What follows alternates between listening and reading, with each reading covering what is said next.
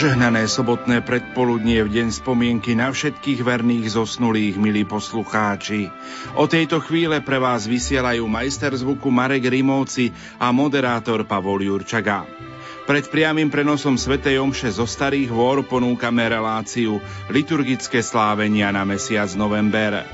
Pripomeňme si aj úmysly apoštolátu modlitby. Všeobecný, aby sa na Blízkom východe, kde spolu žijú rozličné náboženské tradície, zrodil duch dialógu, stretnutia a zmierenia. Úmysel konferencie biskupov Slovenska, aby sme v našich modlitbách pamätali na všetkých zosnulých a vyprosovali im nebeskú blaženosť. Včera sme slávili slávno všetkých svetých a dnes máme spomienku na všetkých verných zosnulých – O dnešnom dni hovorí viac liturgista Štefan Fábry. Tu je nahrávka z nášho rozhlasového archívu. Upútali ma slova pápeža Benedikta XVI, ktorý povedal, vedeli by ste si predstaviť církev, ktorej by sa v modlitbe nepamätalo na tých, čo sa vrátili domov? Tá istota, s ktorou modlitba kresťanov úplne samozrejme zahrňala aj zosnulých, je výrazom hĺbšieho poznania, že spolužitie a žitie pre druhých sa smrťou nekončí, ale je tým, čo je trvalé. A skutočne kresťania vlastne už od počiatkov uctievali svojich zomrelých. Samozrejme okrem pohrebného obradu, ktorý bol prítomný nielen v kresťanstve, nielen v cirkvi, ale aj snáď vo všetkých kultúrach sveta, to bola u kresťanov aj osobitná spomienka, spočiatku na tretí deň po pohrebe, na výročie úmrtia, niekedy aj na 7. či 30. deň.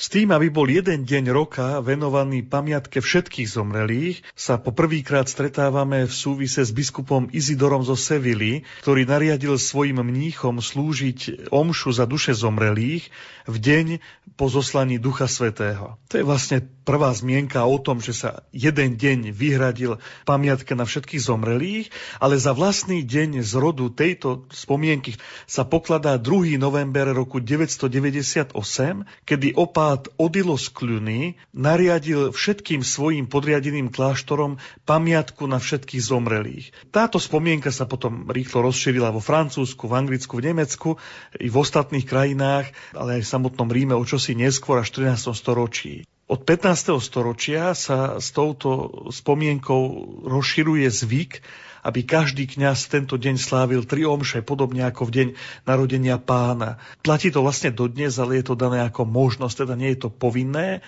Nemusí každý kňaz sláviť tri omše, ale môže. Ak ich slávi, tak jednu z nich môže obetovať za ľubovoľný úmysel za zomrelých, druhá má byť obetovaná za všetkých zomrelých a tretia na úmysel svätého Otca. Liturgické texty toho zajtrajšieho dňa, rovnako ako tie zádušné, pohrebné, vyjadrujú veľkonočný zmysel kresťanskej smrti a namiesto smútku, ktorý je prirodzený nám ľuďom a nášmu vnímaniu, každej rozlúčke, ktorú v živote prežívame, ohlasujú Kristovo veľkonočné tajomstvo ako základ našej nádeje, tak ako to pripomína svätý Pavol. Veď ak Kristus nevstal z mŕtvych, márna je naša viera. Liturgia dňa silno zdôrazňuje prosby za to, aby naši zomrelí mali podiel na Kristovom skriesení. Práve toto je tá viera, ktorá nám dovoluje modliť sa Bože, oživuj našu vieru a posilňuj nádej, že tak ako Kristus vstal z hrobu, aj našich zosnulých vzkriesiš k väčšnému životu. Je to teda vlastne deň, kedy nás církev všetkých pozýva k spoločnej modlitbe za zomrelých, k návšteve našich cintorínov a potom aj tých nasledujúcich 8 dní, kedy sa vlastne môžeme za nich modliť a získavať e, odpustky za zomrelých. Počúvate Rádio Lumen, počúvate našu reláciu s liturgistom Štefanom Fábrim. Chceme v dnešnej relácii rozprávať aj o odpuskoch, ktoré môžeme v prvých novembrových dňoch získať za zomrelých. Čo hovoria o tejto téme dokumenty cirkvy? V cirkvi máme samostatný dokument, knihu, ktorá hovorí o odpustkoch a o ich získavaní. Nazýva sa Enchiridion Indulgenciarum, má taký, taký ťažký názov a jej prvé tri body znejú takto. Odpustok je odpustenie časného trestu u Boha za hriechy, ktorých vina už bola odpustená.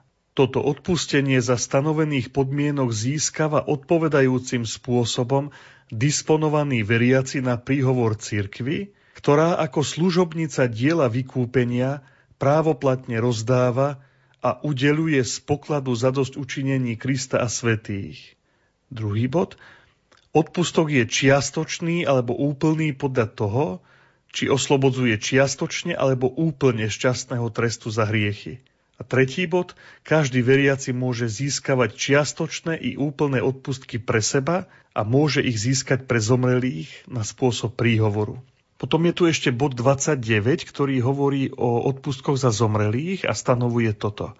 Úplný odpustok, ktorý možno získať jedine za duše vočistci, sa udeluje veriacemu, ktorý, a teraz sú stanovené podmienky, v jednotlivých dňoch od 1. do 8. novembra nábožne navštívi cintorín a nábožne sa pomodlí za zosnulých, hoci iba mysľou, to je prvá podmienka. A druhá podmienka, v deň, keď sa slávi spomienka na všetkých zosnulých, nábožne navštívi kostol alebo kaplnku a pomodlí sa modlitbu pána, Pater Noster, teda očenáš, a vyznanie viery, credo in unum deum, verím v jedného Boha, alebo verím v Boha. To platí pre úplný odpustok a pre čiastočný. Ten možno získať jedine pre duše vočistci a udeluje sa tomu, kto nábožne navštívi cintorín a pomodlí sa za zosnulých, hoci iba mysľou, a kto nábožne recituje ranné chvály alebo vešpery z ofícia za zosnulých, alebo vzývanie, odpočnutie väčšie daj im, Pane, a svetlo väčšie nech im svieti a tak ďalej. To je teda vlastne odpustkový úkon. Ten sa viaže buď na dnešný deň, a nasledujúcich 7, teda na tú oktávu 8 dní, kedy je tým odpustkovým úkonom návšteva cintorína a modlitba za zomrelých, alebo potom je to úkon, ktorý sa viaže k dňa a tam sa vyžaduje návšteva kostola alebo kaplnky, modlitba pána a vyznanie viery. To sú teda tie odpustkové úkony. No a okrem týchto úkonov sa potom podľa tohto dokumentu žiada splniť tri podmienky, tak ako vlastne pri všetkých odpustkoch. Svetá spoveď krátko predtým alebo potom, sveté príjmanie najlepšie v ten istý deň, modlitba na úmysel svätého Otca, tam stačí očenáš, zdravás a sláva a okrem toho treba vo všeobecnosti vylúčiť akúkoľvek pripútanosť k hriechu aj všednému. To boli oficiálne texty, ale keby sme mali jednoducho vysvetliť, z čoho sa vlastne oslobodzujeme odpuskami? Samozrejme, tie texty sú napísané trochu zložité a možno na prvé počutie sa nám zdajú nejasné, ale teda to dôležité, čo si musíme uvedomiť, je to úplne úvodné konštatovanie, že odpustky sú odpustenie časného trestu za hriechy, ktorých vina bola odpustená. Teda vnímame to, že s každým hriechom, ktorý spáchame, je spojené aj nejaké zlo, nejaký následok, ktorý tu ostáva. My vo Svetej spovedi vyznávame hriechy a je nám odpúšťaná ich vina, ale ten následok tu ostáva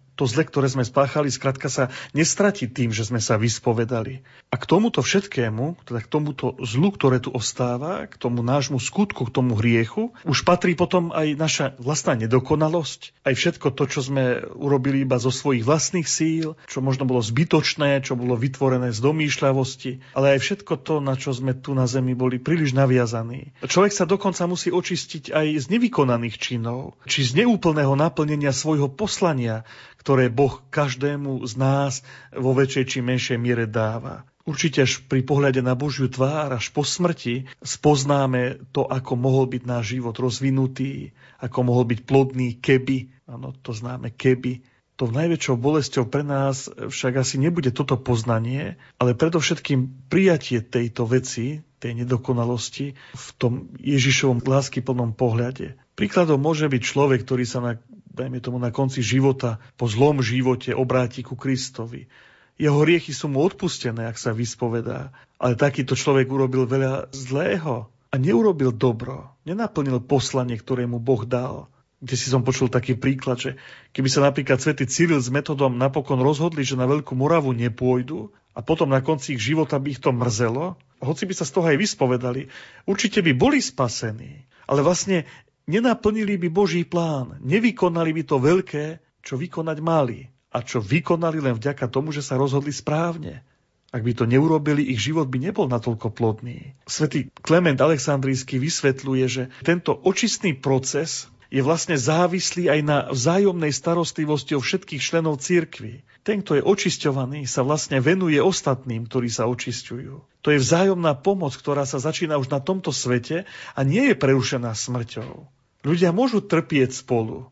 jeden za druhého. Nie si navzájom bolesti, deliť sa s nimi a navzájom ich príjmať. Práve takouto úvahou sa dostávame k tajomstvu spolupatričnosti. Pápež Benedikt XVI vo svojej encyklike Spe Salvi v bode 48 napísal práve k tomuto tieto slova. Dušiam zosnulých možno poskytnúť občerstvenie a posilu prostredníctvom Eucharistie, modlitby a almužny.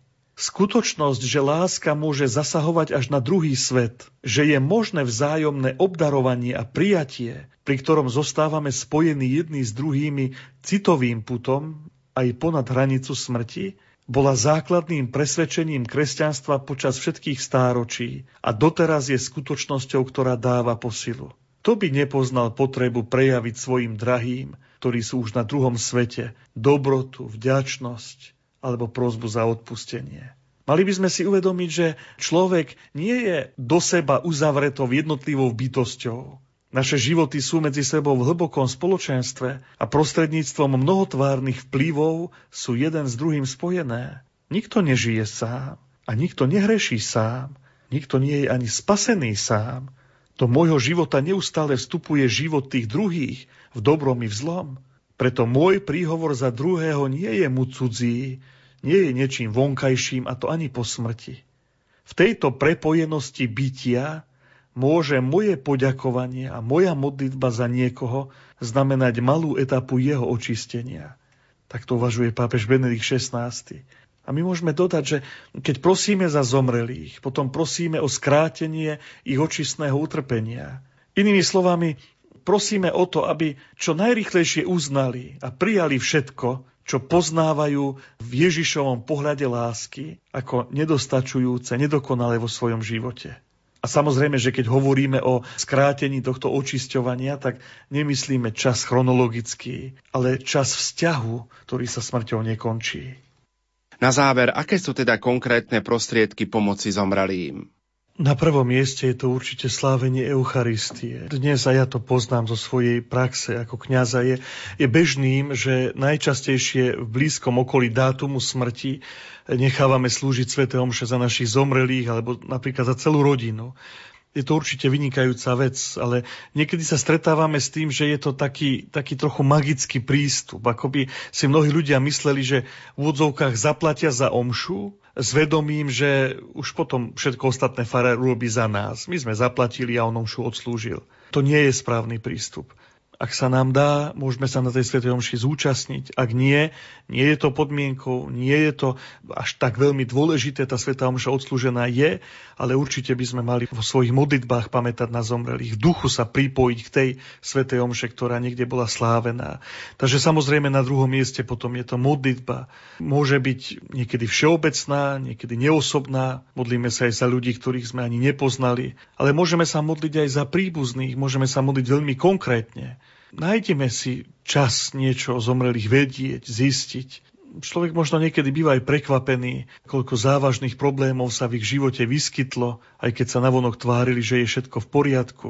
Skúsme zistiť, či naši zomreli príbuzní zomreli zaopatrení sviatosťami, či zomreli náhle, tragicky, aký bol ich vzťah k Bohu, k církvi, aké mali vzťahy k rodine medzi sebou, či tu náhodou nie je niečo, o čom ani nevieme minimálne aspoň našich blízkych predkov, mohli by sme mať takúto záujem o nich a, a myslím si, že mnohom je to dôležité niekedy aj pre nás, lebo nielen genetika funguje, ale aj to duchovné dedičstvo na duchovnej rovine. Sme deťmi svojich rodičov a, a v mnohom sa ich život týka nás samých. Toto všetko nám totiž e, môže pomôcť v modlitbe za nich a v modlitbe to môžeme úplne konkrétne potom predkladať Bohu. Ak vieme o nejakom probléme, ktorý naši zomreli mali alebo naši príbuzní, môžeme sa naozaj modliť aj veľmi konkrétne. My aj vo Svetom písme nachádzame zmienku tzv. zástupného pokánia. Spomína to prorok Daniel. Naši zomreli z tohto sveta odišli, sú v Bohu, nemôžu sa vrátiť a napraviť to, čo mali v živote opraviť alebo čo nespravili správne,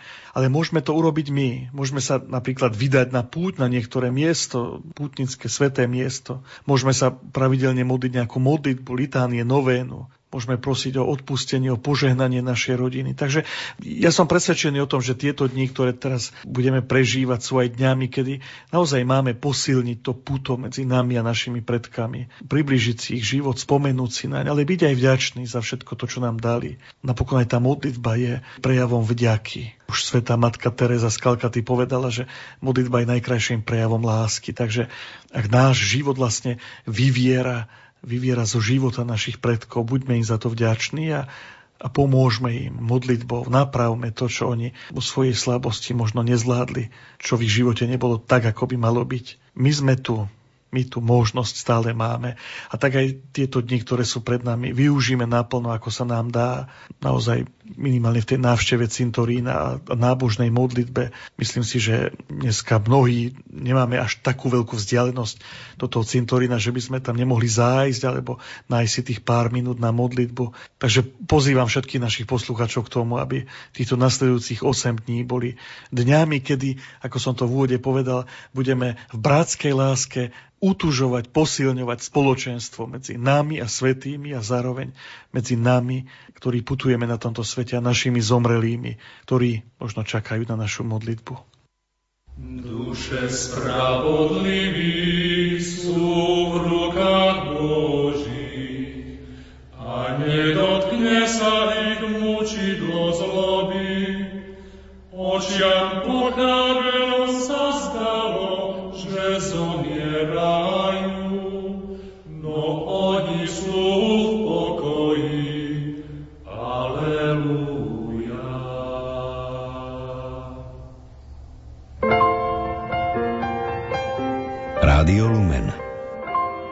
Slovenské katolícke rádio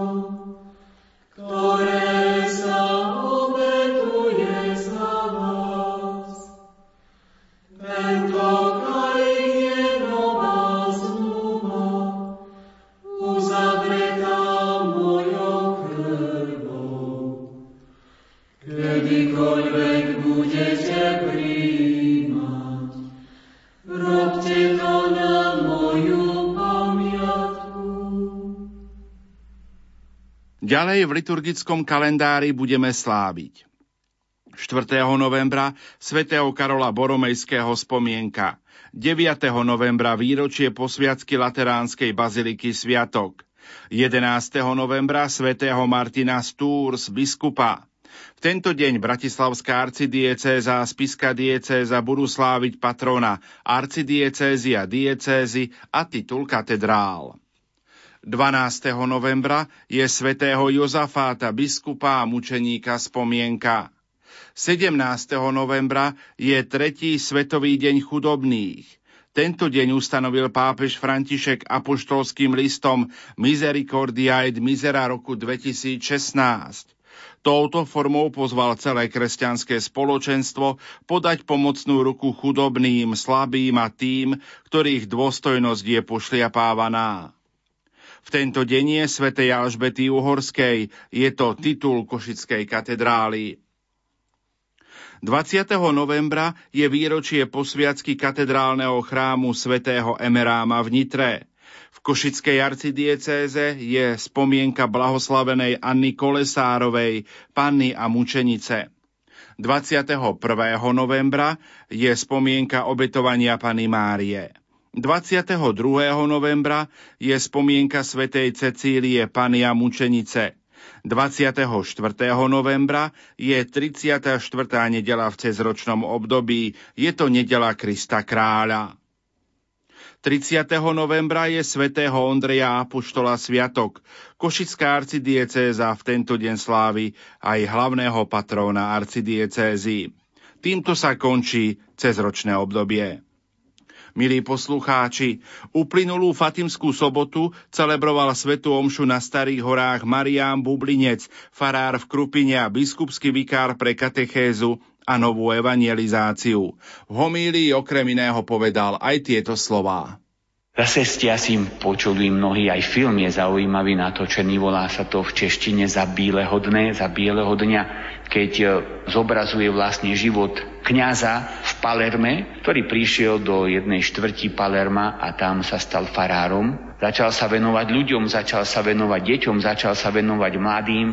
Nešiel proti mafii, ale tým, že vlastne mladých ľudí tak spájal a hovoril im o pravých hodnotách, tak tí mladí ľudia sami odmietali spolupracovať ďalej s tou mafiou a mafia veľmi rýchlo pochopila, že tento človek je pre nich nebezpečný, pretože on nejde proti ním, ale pomáha tým mladým ľuďom postaviť sa na nohy a jednoducho oni strácajú v nich nejakých otrokov s ktorými môžu robiť, čo chcú. Preto ho zavraždili, zastrelili ho. Jednoducho rozhodli o ňom, že ho zastrelia Don Pino Pulízi sa volá a stalo sa to nedávno, teda nedávno, dávno, nedávno, 1993 roku a bol už vyhlásený pápežom Františkom za blahoslaveného tento kňaz, mučeník. Ale má to také zaujímavé pokračovanie, pretože niektorí ľudia aj v tom Palerme hovorili, nemal nič robiť, nemal sa do toho miešať, nemal sa do toho starať. A mafia je taká, aká je, ale on to nemal robiť. Takže vyzeralo to tak, ako keby taký kameň zapadnutý do vody. Nedávno som sa dočítal, že jeden z jeho tých chlapcov, ktorým sa venoval, ktorí mali vtedy možno 10-12 rokov, sa postupne stal učiteľom, takým stredoškolským učiteľom literatúry a píše veľmi zaujímavé knihy pre mládež, pôsobí teraz v Miláne, tento má asi 40 rokov, je, žije v Miláne a píše veľmi zaujímavé knihy, je to kresťanský a katolícky spisovateľ a predáva ich na milióny, teda vyše milión kopí, predá vlastne, keď napíše nejaký román, teda vie, má obrovský dar od Boha osloviť Píše, on hovorí, ja píšem pre, pre všetkých, pre dospelých, ale možno, že osobitne to zaujme mládež. A je to nádherné vidieť. Aj na YouTube jeho stretnutia s mladými, kde sa schádzajú tisíce mladých a on im rozpráva o láske, o čistote. Sám žije ako laik v celibáte, v čistote. Slúbil, tak dal slúb Pánu Bohu takýto a venuje sa naplno týmto mladým. A to je vlastne jeho ovocie, ovocie toho kňaza, ktorý bol zavraždený a on na ňo spomína. Spomína na ňo v jednej svojej prednáške takto. On hovorí, že jeden, ten jeho vrah, ktorý ho zastrelil, začal spolupracovať s políciou. A na základe toho sa podarilo chytiť veľa ďalších tých a, rozvezovať trošku aspoň tie, možno, že tie nitky, ktoré sú tam tak pospletané. A keď sa ho pýtali, že prečo on začal spolupracovať s políciou a aký mal na ňo mala dopad táto posledná vražda, ktorú spravil, lebo ich spravil predtým veľmi veľa. On hovoril, ja som nemal problém s tým, že som zavraždil človeka. Vraždil som aj predtým. A vraždil som bez problémov. Ale tento kňaz, v tej chvíli, keď som na ňo vyťahol tú zbraň, on sa na mňa usmiel. A ja som v jeho očiach cítil odpustenie. A preto mám problém s touto vraždou.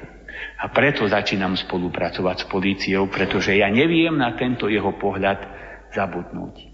Ten Pino, keď ho, v tom filme ho tak vidíme, aj, aj tak, on sám hovorí, ja nie som hrdina, ja sa bojím, hovorí to svojmu spolubratovi kňazovi, jasné, že sa bojím, vôbec nie som hrdina. Ale v tej chvíli, keď sa toto dialo, tak on sa dokázal na svojho vraha usmiať a ten vrah tam cítil odpustenie. A preto sa začína meniť.